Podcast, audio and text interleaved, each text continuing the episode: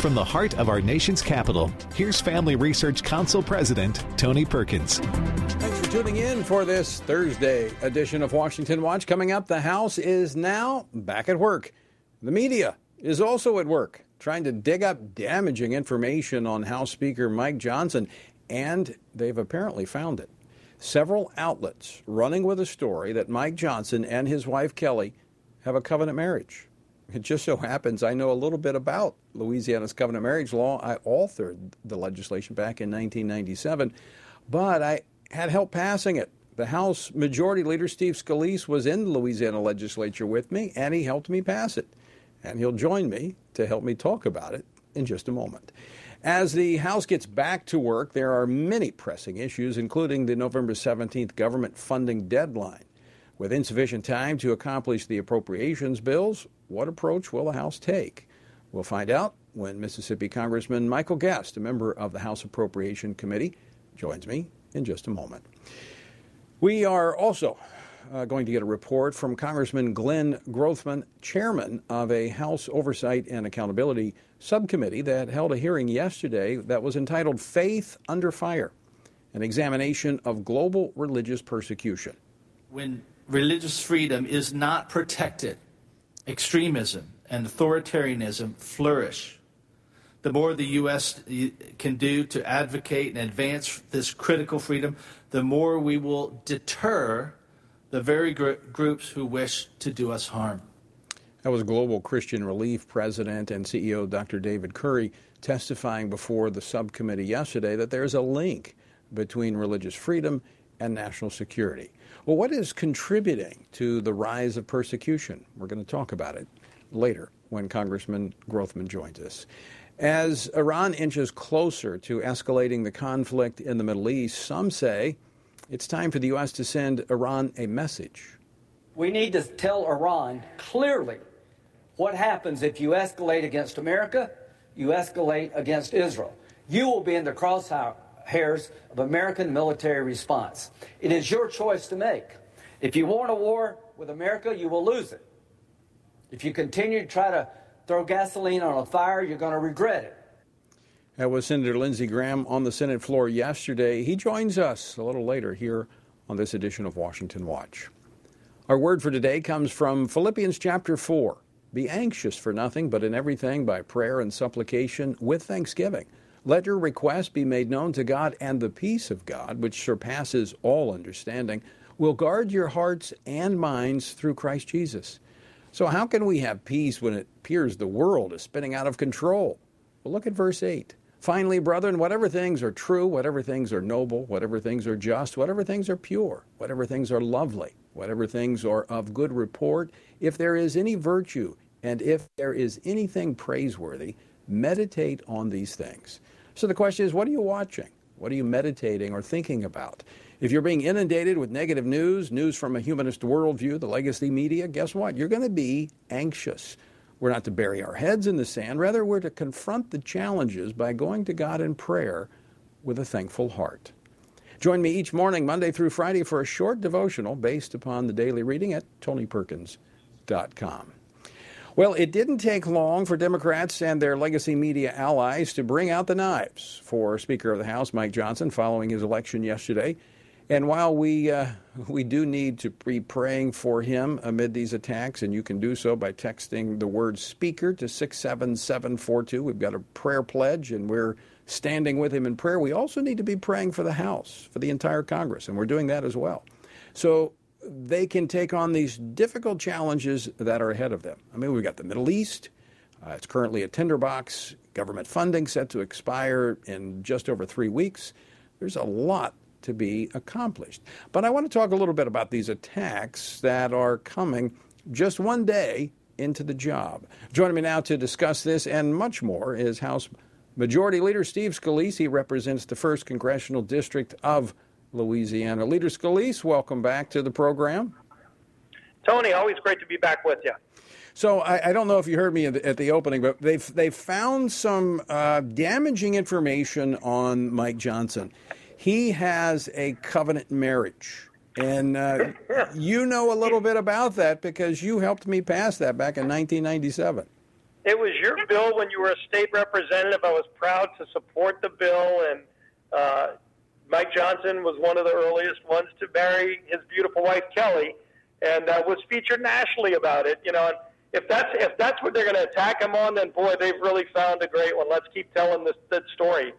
Well, let me say this. I want to. I just want to commend you, Steve, for the way you handled uh, all of this in the last few weeks. I know you, have got many things going on, and and and we had you on the program, and and we've been praying for you for your health, but also you were you were being considered for speaker, and that was a difficult process. And then when everybody unified around Mike yesterday, you came right there with him and uh, you were right at his side. And I'm excited, quite frankly, for the House because now there's going to be a seamless relationship in the leadership with the Speaker and the leader and the rest working together to move the Congress forward. Well, Tony, it was so important that we come back together and get the House open together and unify.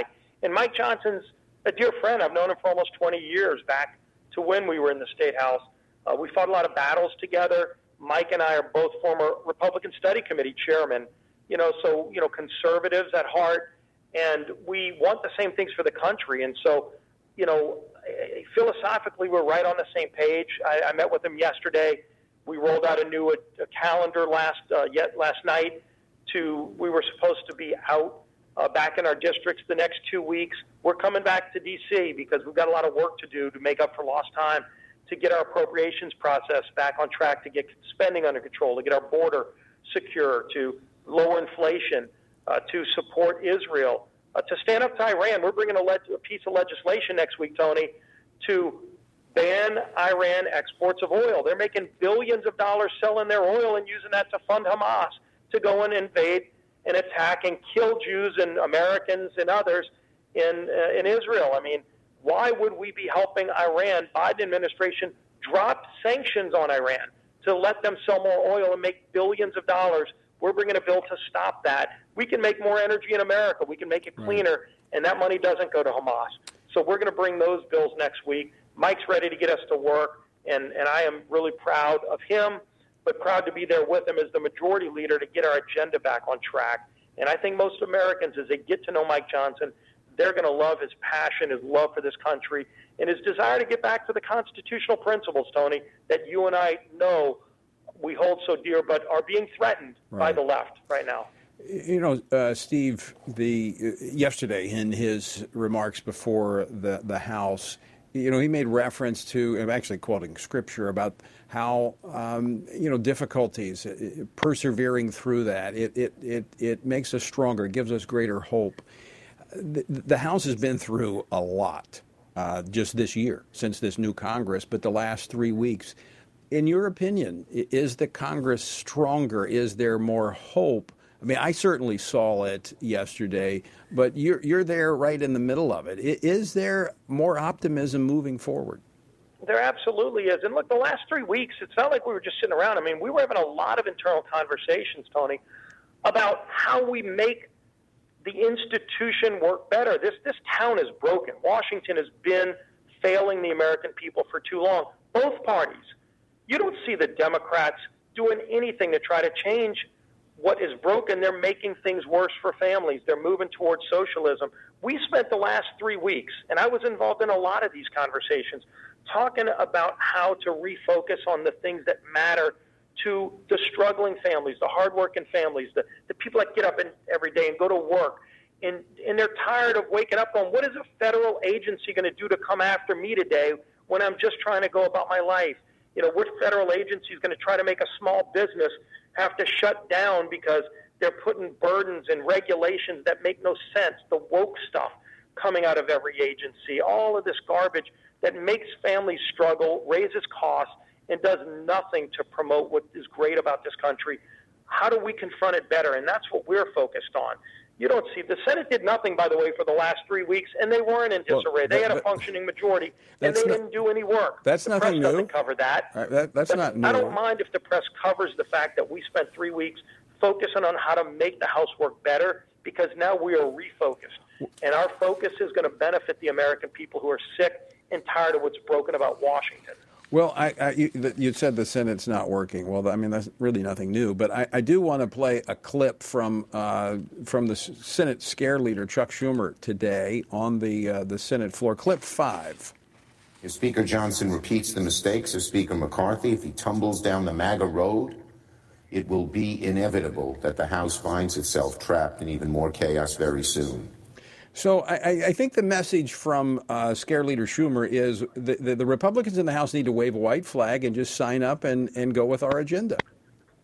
Yeah, and, and they don't even know what MAGA means. They, they, it's, it's like when the Tea Party movement was, was emerging and Nancy Pelosi called it fomentum and all those words, and then she lost the majority not long after because it was people sick and tired of Washington trampling over the rights of hardworking people. That's what the left has been doing for the last few years since COVID. When you saw all the shutdowns in the blue states, and then you saw the red states saying, we're going to open up and embrace freedom, and we're going to let parents have a say in their kids' education. And the Democrats were the ones standing in the way, embracing socialism and shutdowns. And the people who could move, they moved out of blue states and moved to red states. Well, we can't move out of the United States. We have to fix what's broken right. in this country. And that means we need to change the people that are running Washington and Chuck Schumer and Joe Biden are not going to be in office come the end of next year because I think the American people are sick and tired of the socialist movement, the big government socialism. It's failed everywhere. It's been tried in other countries. We cannot let them ruin this great country, and they're trying to. Uh, uh, Congressman Steve Scalise, one final question for you. We're, we're almost up against a break, but the, the, House is just one branch. You've got, I mean, you've got the uh, one chamber of the legislative branch. How are you going to drive that contrast so the American people see the choice that's before them come next November?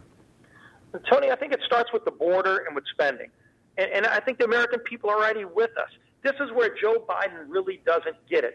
You don't just have Republicans, you've got Democrat mayors. Look at Adams in New York. You've got mayors all across the country. The mayor of Dallas just switched parties from Democrat to Republican. If they don't realize what's going on in this country, because they opened the border. Millions of people come across, including people on the terrorist watch list, people from Middle Eastern countries that want to do us harm that have not been vetted. At a time when you just saw how dangerous the world has gotten, Joe Biden has opened up our border and let the drug cartels take over and bring in drugs that are killing our young people. People are sick and tired of it in every community in America, and he won't do anything. We are going to stand up and fight. And we're not just fighting alone, we're fighting now with Democrats who are sick and tired of it too. The American people are figuring this out, and Joe Biden won't. And if he doesn't get on board and work with us to fix it, he won't be president come the end of next year. Yeah. Congressman Steve Scalise, again, uh, excellent job this week. You just made, uh, yeah, I'm so proud of you. You've done such a great job, and uh, just appreciate you coming on today, and uh, always great to talk with you. Well, appreciate your faith. Appreciate your prayers along the way, Tony. I know you pray for, for us, for our country. Uh, your listeners have prayed for my health, and I thank you because my health is getting dramatically better. Uh, but this country needs to come back. Uh, everybody who believes in freedom here in America and the world counts on us. We cannot let this, this great country fail. We won't. You're absolutely right. Love you, brother. Have a good weekend. Love you. Thank you. God bless. All right, folks, uh, pray. You, you heard it right there from uh, Steve Scalise, but let's pray for the Speaker and the Congress. Text the word Speaker to 67742 and join the effort. All right, more Washington Watch on the other side of the break. Don't go away. We're back after this.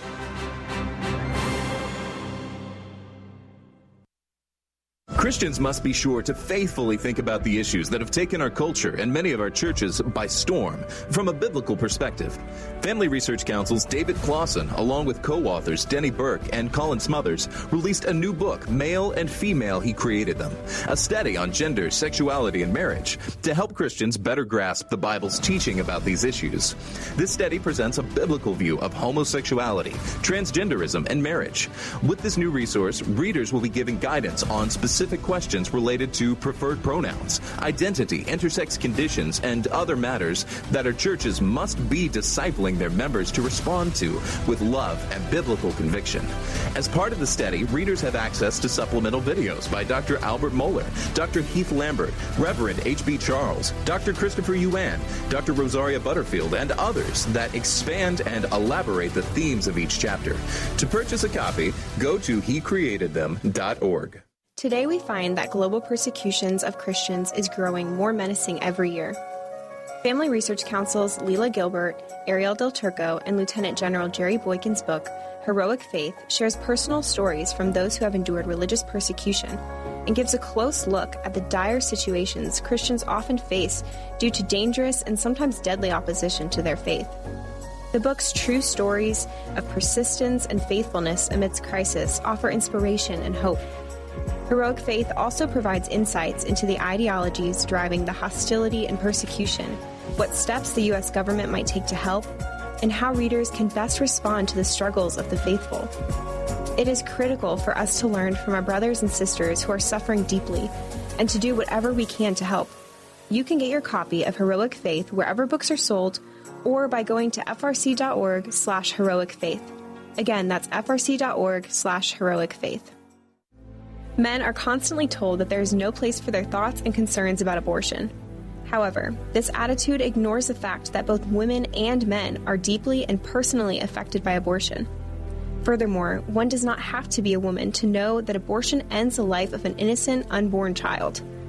Every man has a role to play in protecting unborn lives and supporting the mothers in their families and greater community, which is why FRC's Center for Human Dignity has released a resource titled A Man's Guide to Standing for Life. This resource was created to help men positively address the topic of life. This guide will equip men with phrases to utilize or avoid as well as practical tips for helping to protect life and the expectant mother or unborn child he knows. Every man has the opportunity to be an unborn baby's hero by stepping in to support a mother and speaking up for her child's life. Get this free guide at frc.org slash prolifemen to learn more about the important role men play in protecting unborn lives.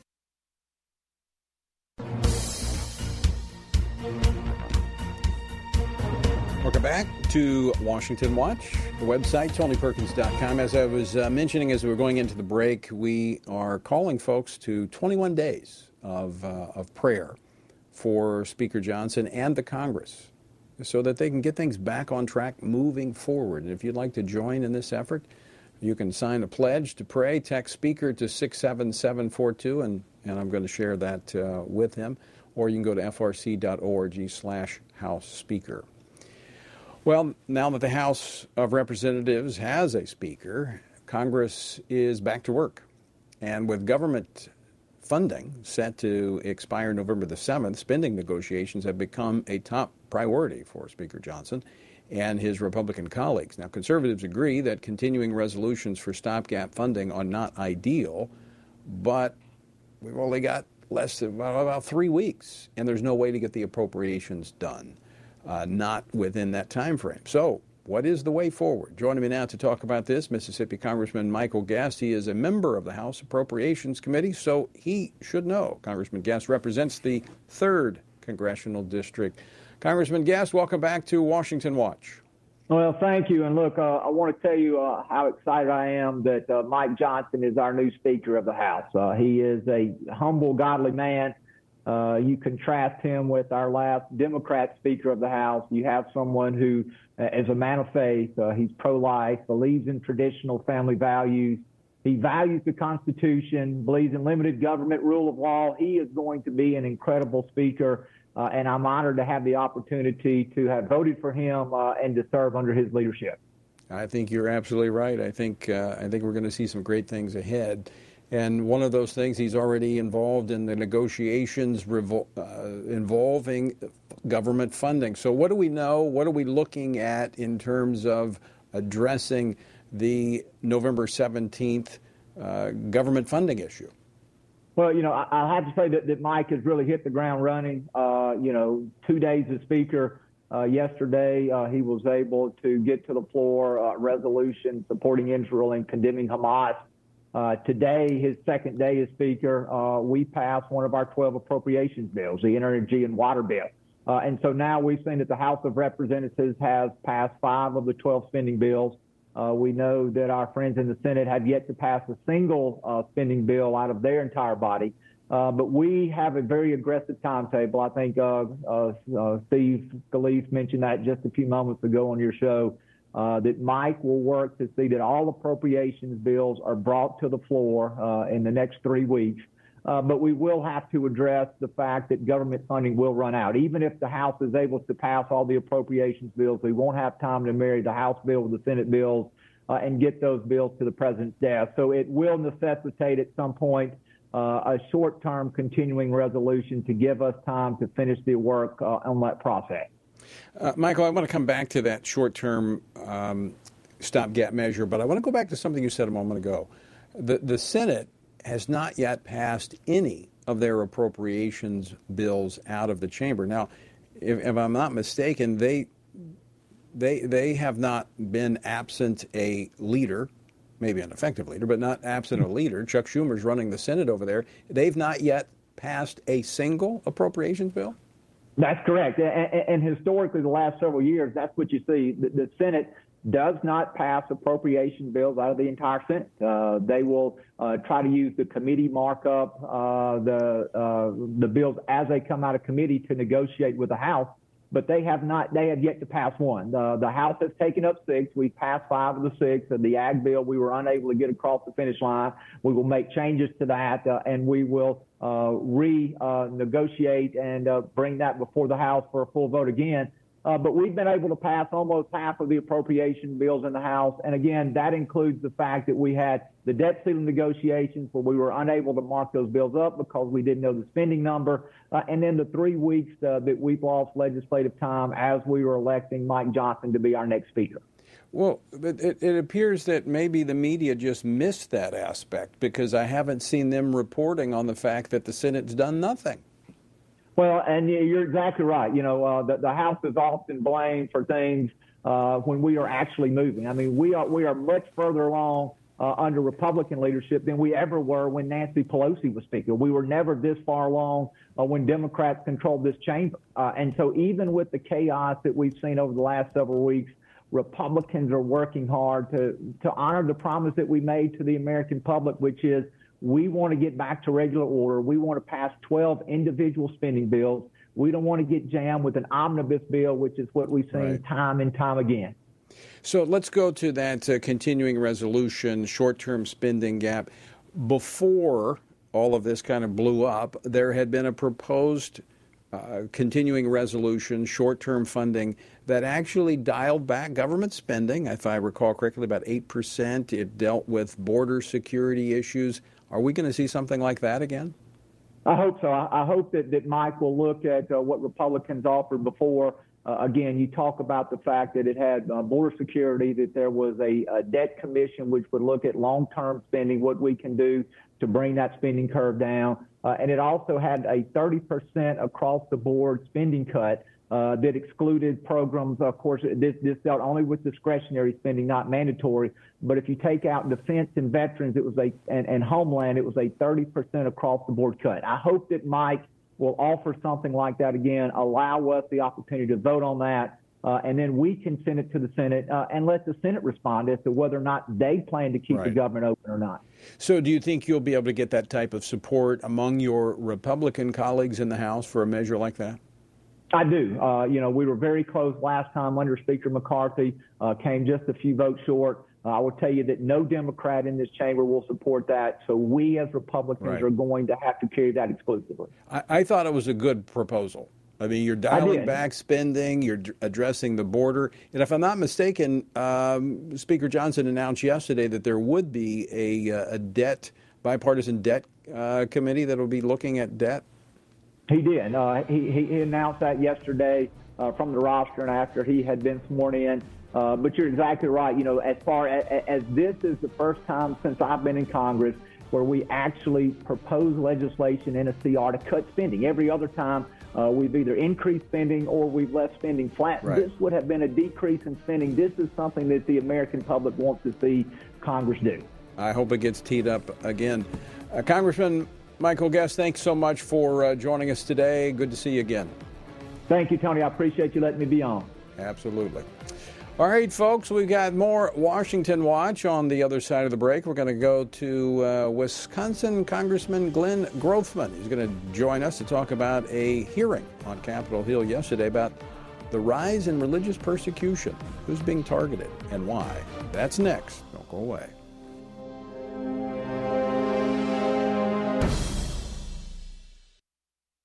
Christians must be sure to faithfully think about the issues that have taken our culture and many of our churches by storm from a biblical perspective.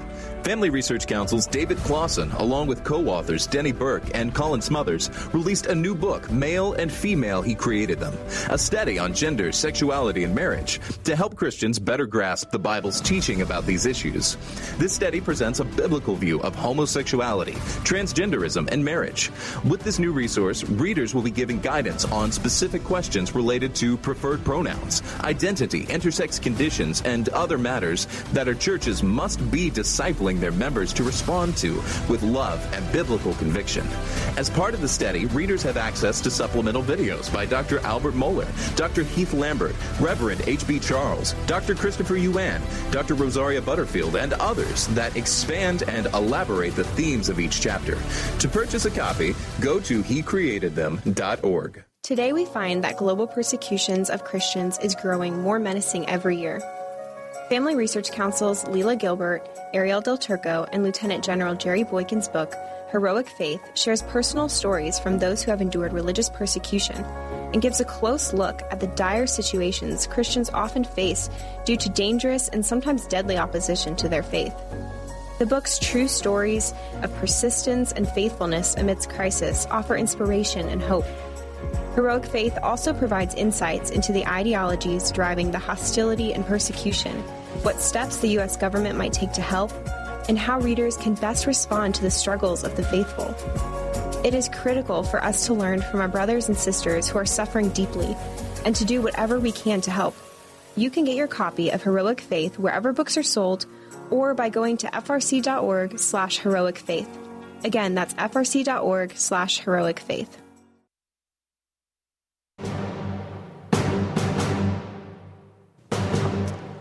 Welcome back to Washington Watch. Thanks for joining us. The website, tonyperkins.com. Be sure and check it out. Lots of resources there for you, as well as contact information for all of our guests. Well, yesterday, a lot happening on Capitol Hill, as we've been talking about, but yesterday, the House Oversight and Accountability Committee's Subcommittee on National Security, the Border and Foreign Affairs, held a hearing. The hearing was entitled Faith Under Fire An Examination of Global Religious Persecution. And uh, an important hearing. You know, this is an issue I care very deeply about. Having served as chair of the U.S. Commission on International Religious Freedom, this is something we continue to track. Now, wit- witness testimony shined a light on how the Biden administration frequently, and I saw this myself in uh, my last year on the commission, they overlook religious persecution, routinely waiving sanctions that should be in effect. And we, again, we've talked about this on the program. But the Biden administration instead of focusing on religious freedom, they're insistent on exporting the LGBT agenda. And this damages U.S. global standing and creates instabilities that, quite frankly, they have, uh, they have a threatening effect on our national security. Joining me now to discuss this and more is Congressman Glenn Grothman. He is the chairman of the Subcommittee on National Security, the Border and Foreign Affairs. He represents the 6th Congressional District of Wisconsin. Congressman, welcome back to the program. Glad to be on the show and very good topics to bring up today.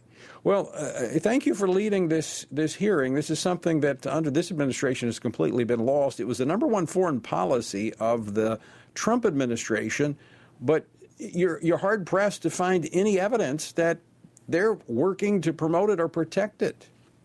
It's going the other way, uh, and particularly with regard to Christians. There are a variety of uh, religious, let's say, minorities that are persecuted around the world. But if you look what's going on in Nigeria, say, as Christians are being killed by uh, the Muslim group there, you look at Armenia and what uh, is being done to those folks by people from Azerbaijan. It's just horrific, as well as just people being suppressed, kicked out of their country. Uh, say the Catholic priests in Nicaragua. You know, years ago, Ronald Reagan tried to uh, get a handle on the communist mindset in Nicaragua. They are now back. Uh, And so all around the world, we have religious persecution, which can happen to other groups too, right? Can happen to even one Muslim against the other in Pakistan, what have you, can happen to Muslims in Red China. But the, the number one group I think that's under attack today is Christians.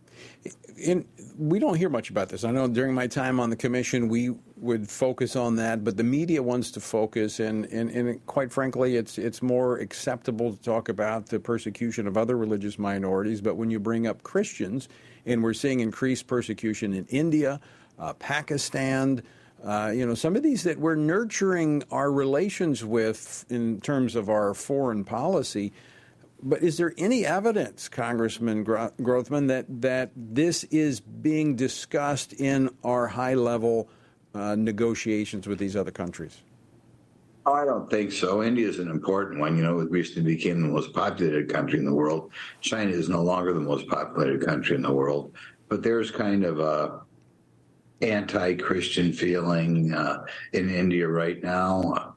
Uh, we all, you know, like to have a high opinion of, of Mr. Modi, who's running that country right now.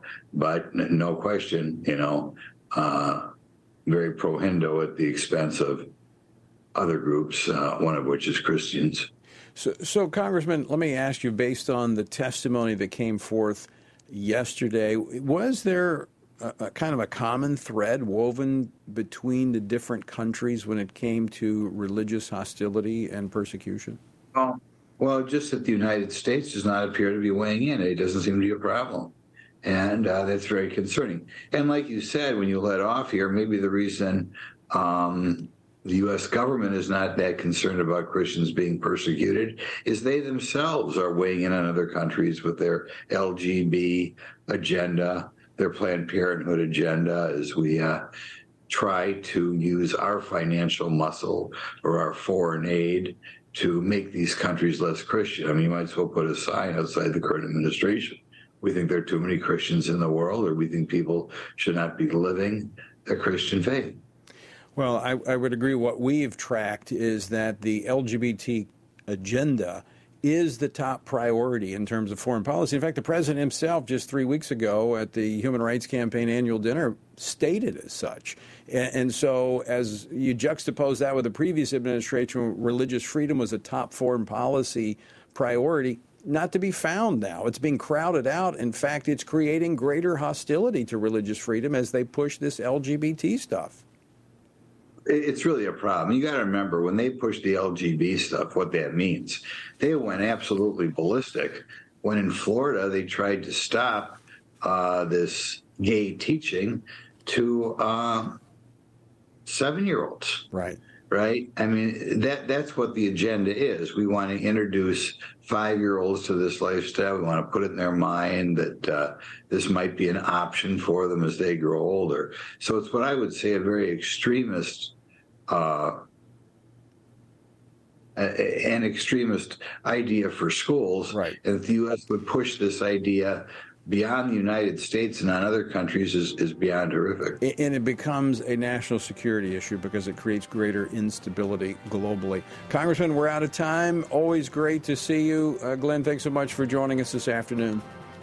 Glad to be on the show and hope all your listeners weigh in with the government and say we, we don't like this Christian hostility from the United States. We definitely will do that. Congressman Glenn Grothman of Wisconsin. All right, after the break, we're going to be joined by Senator Lindsey Graham, having just recently returned from the Middle East. We've got some news for us. Don't go away. We're back after this.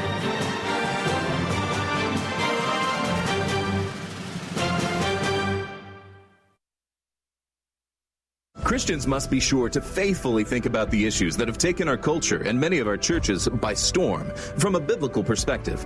Family Research Council's David Closson, along with co authors Denny Burk and Colin Smothers, released a new book, Male and Female He Created Them, a study on gender, sexuality, and marriage to help Christians better grasp the Bible's teaching about these issues.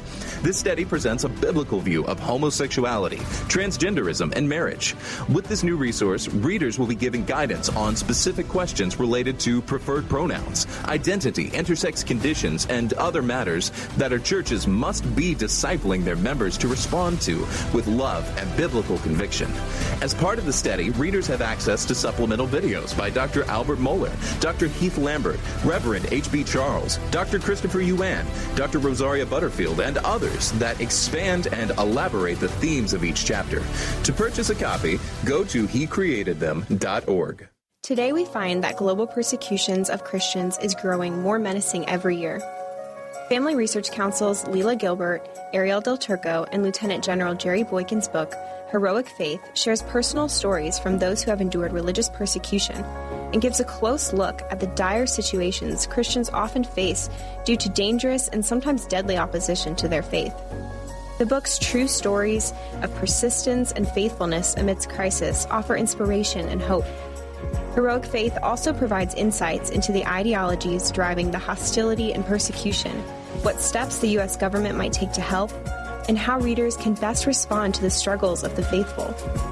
It is critical for us to learn from our brothers and sisters who are suffering deeply and to do whatever we can to help. You can get your copy of Heroic Faith wherever books are sold or by going to frc.org slash heroic faith. Again, that's frc.org slash heroic faith.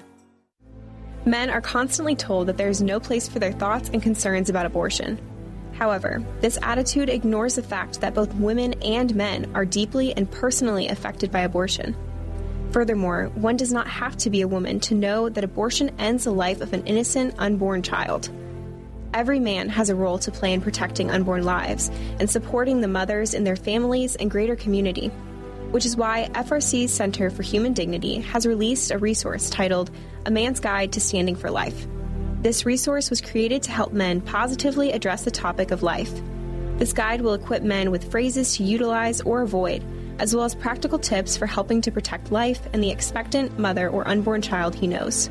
Every man has the opportunity to be an unborn baby's hero by stepping in to support a mother and speaking up for her child's life. Get this free guide at frc.org slash prolifemen to learn more about the important role men play in protecting unborn lives. FRC, celebrating 40 years with Congresswoman Lisa McClain in Congress, it's tough, and you get hit. You know, you get you get bombs thrown at you from all different sides, and at times um, you have a tendency to get down. FRC approaches things in a very different way.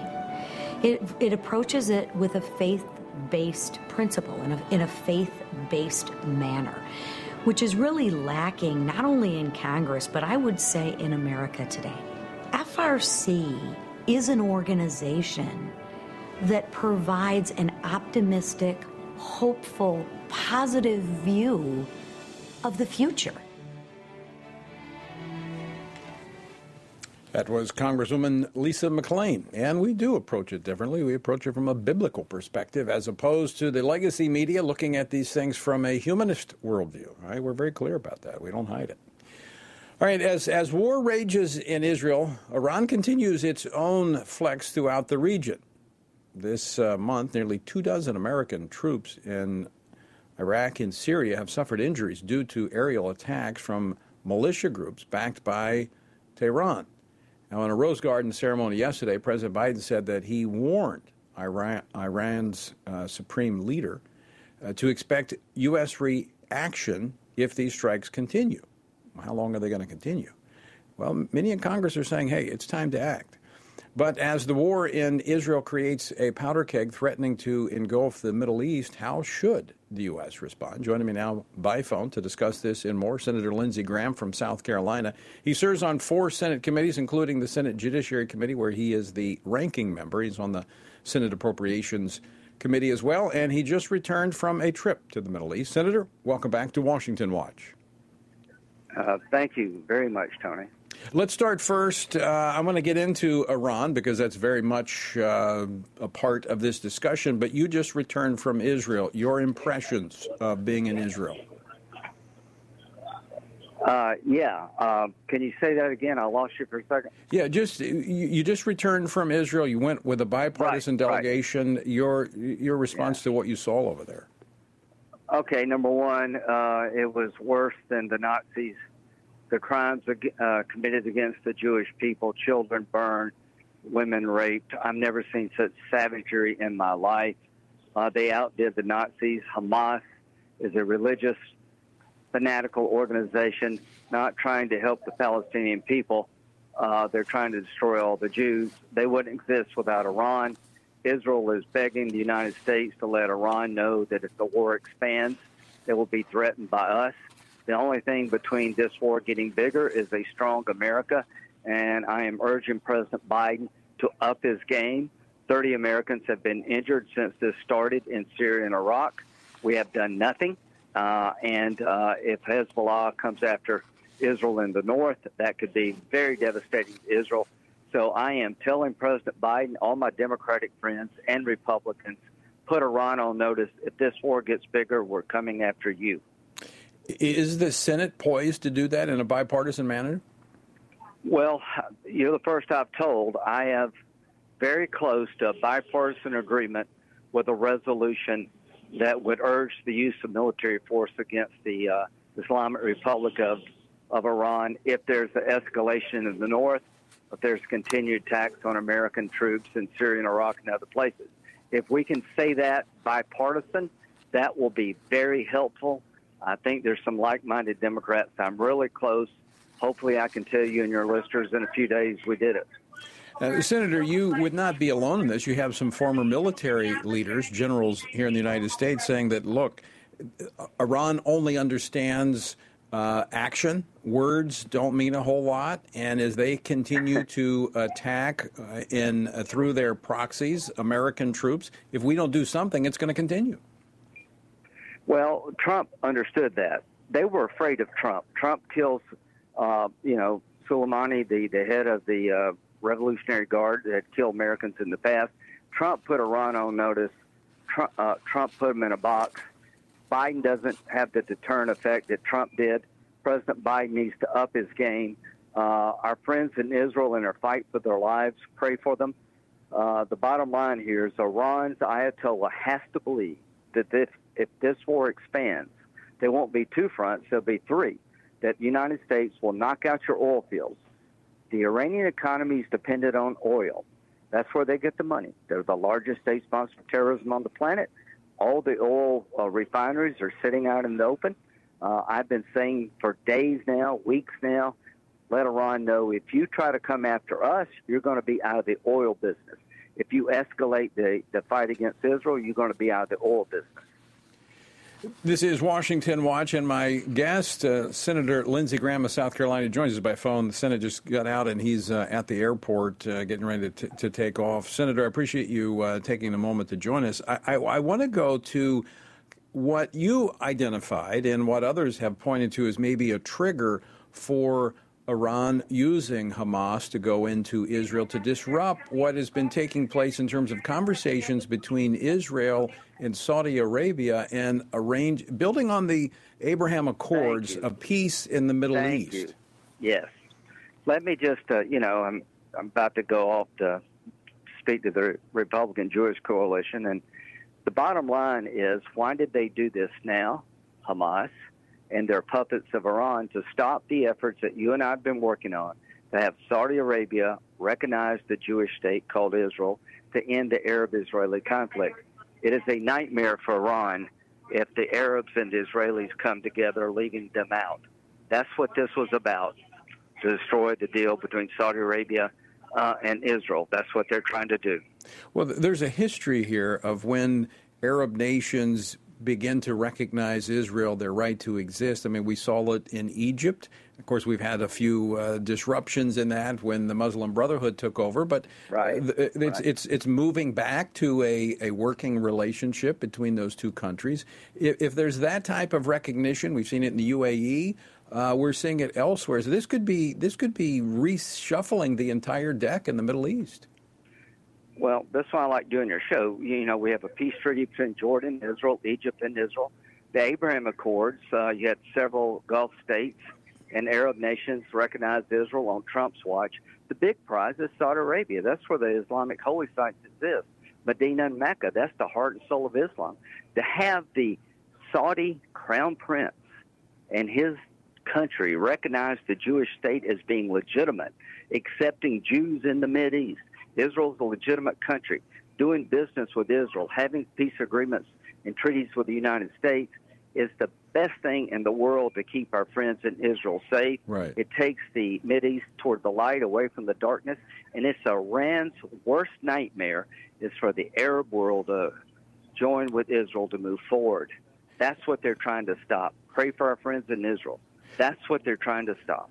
And, and, you know, I'll just speak this from, from an evangelical. We know that we're never going to have permanent peace in the Middle East until the Prince of Peace returns. But I believe we have a responsibility to try to arrive at a managed peace that is workable and beneficial to our friends in Israel. I don't think a two state solution has been one that has brought us any peace, but I think this approach of working with other uh, Arab nations to recognize Israel's right to exist puts pressure on the Palestinian authorities and, and others. Absolutely. In Saudi Arabia, uh, part of the deal between the United States and Saudi Arabia, defense agreements, economic agreements, uh, recognizing Israel has a peace for the Palestinians. But you can't, Hamas is not wanting a state for the Palestinians. They want to kill the Jews Right. like the Nazis. Well, they, have a have state. to be destroyed. They've had control of Gaza since uh, 2007, since Hamas was elected as Yeah. the leadership, the government there. Yeah. What have they done with so it? Gaza's been, yeah, Gaza is used as a launching pad to kill Jews and any Palestinian who wants to live with Israel in peace. They kill. So it's a terrorist enclave. So let's- now the Palestinian people. Let, let me just a- let me just ask you about that for a moment because Israel has been handcuffed in years past. Every time I was there in 2014 when they were lobbing rockets over. In fact, I spent a good bit of time in a, in a bunker. And we, we always, the, the international community says, well, don't go too far, stop right there. Is it going to be different this time, given what you saw? Yes. You saw the evidence, you saw what they did. Are we going to allow Israel to take care of business? Well, I tell you, Lindsey Graham will. I'm going to give Israel the time and space to destroy Hamas. That's non negotiable. They're religious Nazis. Their charter is to destroy Israel. What they did to children, babies in the crib, raping women, killing children in front of the parents, and vice versa, is beyond what the Nazis did, that- if there is such a thing. The bottom line here is they need the time and space to go in on the ground. You're a military guy. You can't destroy this organization from the air. Going on the ground and destroy Hamas, then work with the Arabs to create a better life for the Palestinians. That's the game plan. Don't put pressure on Israel to stop a military operation that will destroy religious Nazis. Before I let you go, Senator, I, I want to talk about how the, the, the international pressure is already building. I want, I want to play a clip from the Secretary General of the, the UN from Tuesday of this week. Now, he's tried, I'm going to be very clear, he's tried to walk the comments back, but it's the second time he's made these comments. Clip number four. The attacks by Hamas did not happen in a vacuum. The Palestinian people have been subjected to 56 years of suffocating occupation. They have seen their land steadily devoured by settlements and plagued by violence, their economy stifled, their people displaced, and their homes demolished. Their hopes for a political solution to their plight have been vanishing. Now, Senator, that was Secretary General Antonio Guterres at the UN. How, how can we expect to build international support for Israel when we're getting this out of the UN? Well, I wrote a letter to him. I'll get it to you. Uh, he's trying to suggest there are two sides of this story. There's not. Hamas is not trying to help build up the Palestinian people. They're trying to kill all the Jews. That's their charter. There is no equivalency here. There is no vacuum. The head of the UN, the voice of the world, made one of the most inappropriate statements in modern history, suggesting that there was a uh, legitimate reason by Hamas coming into Israel, slaughtering babies in the cribs, raping women, killing children in the arms of their parents. That is a bunch of BS. Should he- I sent him a letter. Should he resign? Good. I, I think he needs to walk it back. I, he has forever tainted himself uh, with our friends in Israel. The The bottom line here is it's almost like saying you need to understand the Nazi side of the story in World War II. No, you don't. There's no moral equivalence here. These are terrorists who design, are trying to kill all the Jews.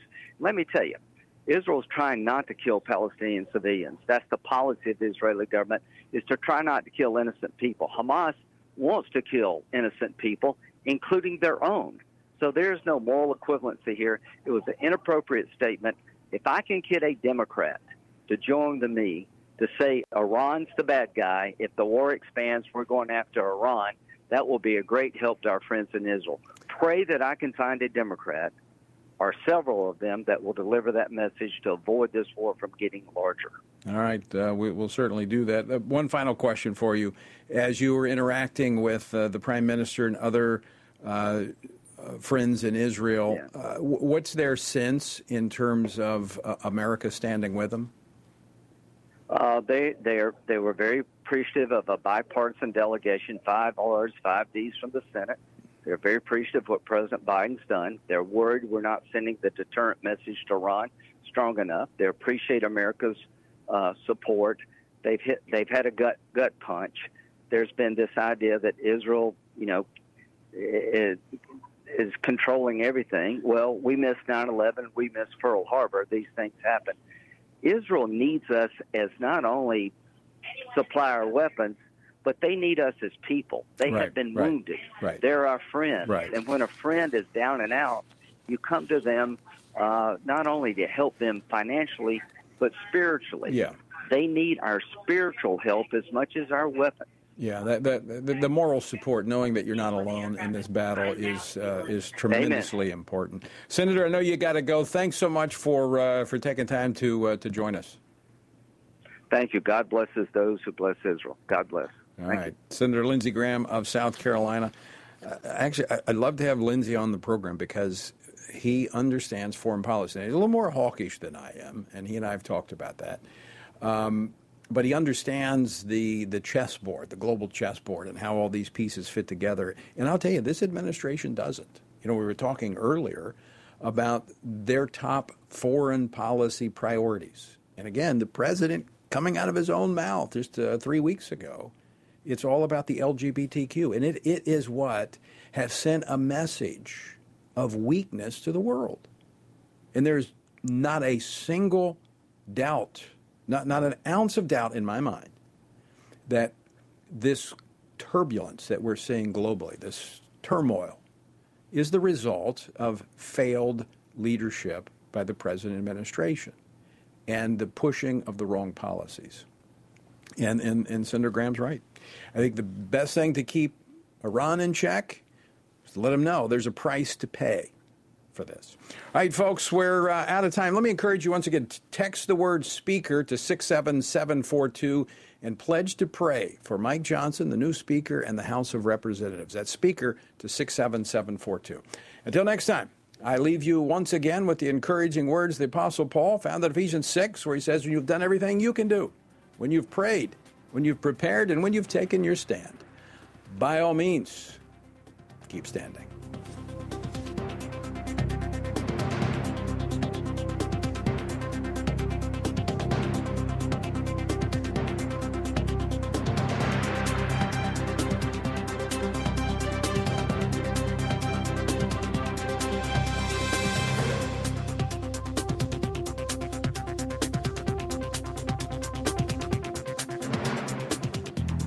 Washington Watch with Tony Perkins is brought to you by Family Research Council and is entirely listener supported. Portions of the show discussing candidates are brought to you by Family Research Council Action. For more information on anything you've heard today, or to find out how you can partner with us in our ongoing efforts to promote faith, family, and freedom, visit TonyPerkins.com. Also, to leave a comment about Washington Watch, call our watch line at 1 866 372 7234. That's 1 866 372 7234.